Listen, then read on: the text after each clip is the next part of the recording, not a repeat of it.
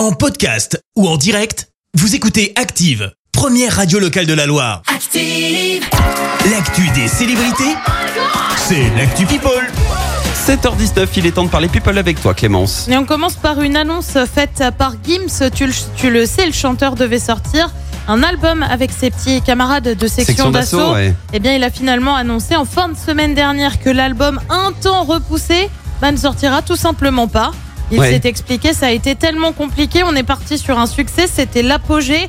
On en a vendu euh, plus d'un million. Remettre la ceinture en jeu après un parcours comme ça, il faut bien y réfléchir.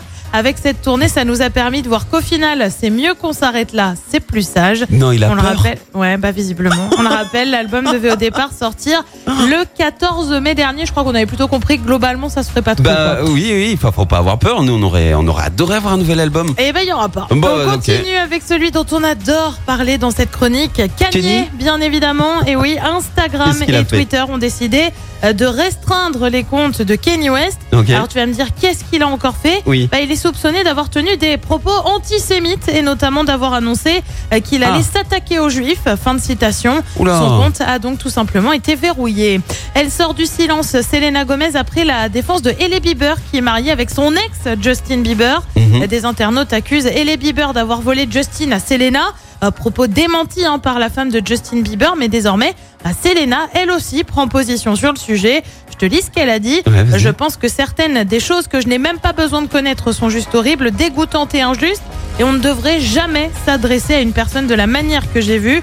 Bref, la chanteuse demande gentiment à ses fans, mais aussi aux internautes plus largement, de laisser Hailey Bieber tranquille. Et franchement, voir des stars faire front, eh ben, ça fait du bien. Et puis on termine, à part un petit scandale, ça vise le Daily Mail. Le tabloïd est accusé d'avoir engagé des détectives privés pour placer des micros chez les célébrités. Mais non. Parmi les personnes concernées, on retrouve le prince Harry ou encore Elton John. Ouh. Ils ont tous les deux déposé plainte. Ah bah Le oui. tabloïd, de son côté, a réfuté avoir de telles pratiques. Bref, affaire à suivre. Oh là là, des micros carrément. Ouais. Si ça s'avère vrai, euh, ils sont dans la mouise. hein.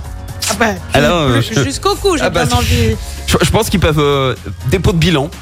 On est dans le deep simplement. shit, comme on dit en anglais. Le hein. quoi Le deep shit. Ça veut dire Bah, le, jusqu'au cou. Ok, d'accord. Merci. Ah oui, Tu ça as y le- est, je viens as de comprendre. Ok. Mhm. très bien.